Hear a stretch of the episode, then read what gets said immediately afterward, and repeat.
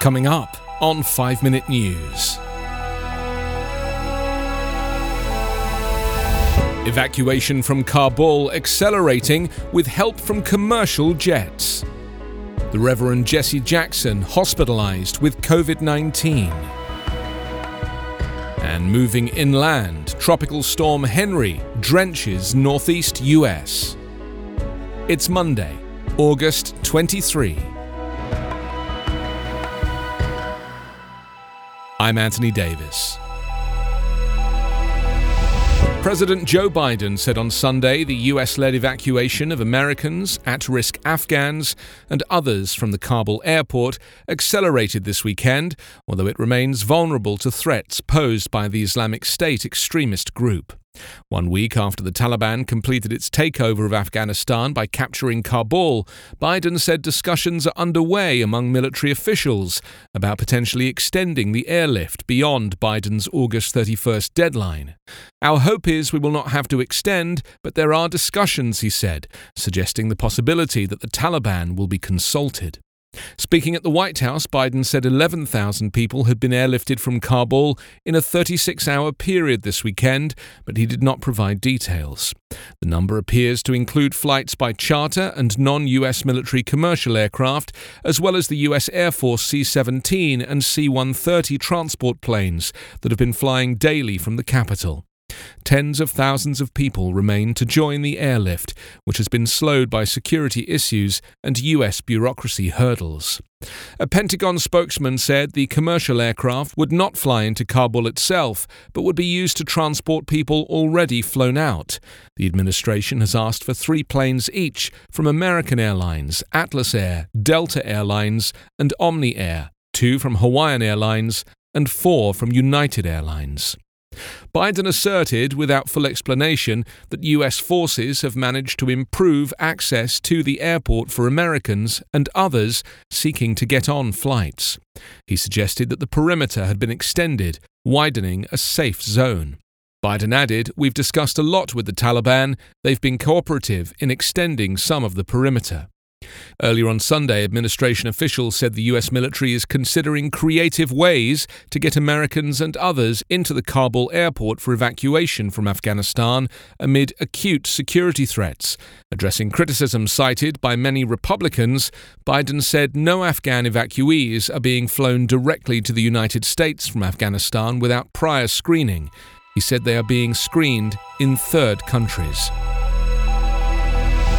The Reverend Jesse Jackson, a famed civil rights leader and two-time presidential candidate, and his wife, Jacqueline, have been hospitalized after testing positive for COVID-19, according to a statement. 79-year-old Jesse Jackson is vaccinated against the virus and received his first dose in January during a publicized event, as he urged others to receive the inoculation as soon as possible.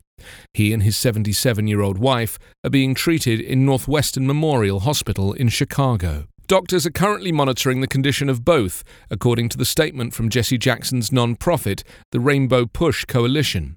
There are no further updates at this time, the statement said. A protege of the Reverend Martin Luther King, Jesse Jackson was key in guiding the modern civil rights movement on numerous issues, including voting rights. Despite having been diagnosed for Parkinson's disease, Jackson has remained active and has advocated for COVID-19 vaccines for black people who lag behind white people in the U.S. vaccination drive. Earlier this month, he was arrested outside the U.S. Capitol during a demonstration calling for Congress to end the filibuster in order to support voting rights. Tropical Storm Henry soaked the northeast with heavy wind and rain as it made landfall on Sunday on the coast of Rhode Island, knocking out power to over 100,000 homes and causing deluges that closed bridges, swamped roads, and left many people stranded in their vehicles. The storm was downgraded from a hurricane before reaching New England, leaving many to breathe a sigh of relief in a region that has not taken a direct hit from a hurricane in decades. There were few early reports of major damage due to wind or surf. But the storm's heavy, sustained rains raised concerns about flooding from the storm that threatened to stall over the region before pivoting to the east and moving out to the Atlantic Ocean tonight. Some of the highest rain totals were expected inland. By Sunday afternoon, Henry had sustained winds of about 50 miles an hour as it moved across Connecticut, according to the National Hurricane Center. When it made landfall near Westerly, Rhode Island, it had sustained winds of about 60 miles an hour and gusts of up to 70 miles an hour.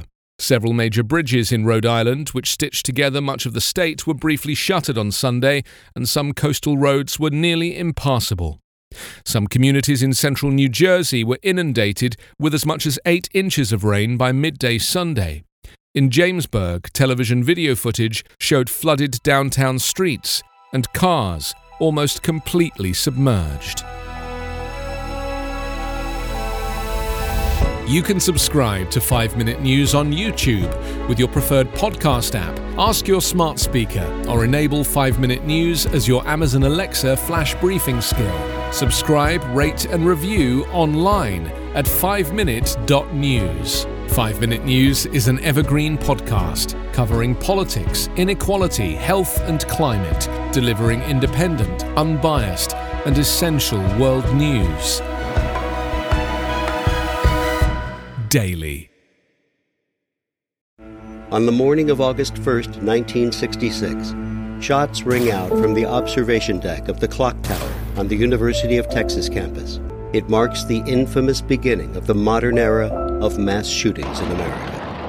You're listening to Stop the Killing Podcast. Join us as we take you behind the crime scene tape to explain global mass shootings and mass attacks. I'm Sarah Ferris, but more importantly, this is Catherine Schreit, the former head of the FBI's active shooter program. I spent 5 years as the FBI's top executive looking for answers to the mass shooting crisis. I've been at the shooting scenes. I've traced heroic acts of bravery, and I've sat silently and listened to the heart-wrenching stories from survivors. Amongst this horror, there is hope. We all hold the key to stop the killing. You just need to know how to unlock the door. Download Stop the Killing and be part of the solution. Search Stop the Killing on Apple, Spotify, and all the usual suspects.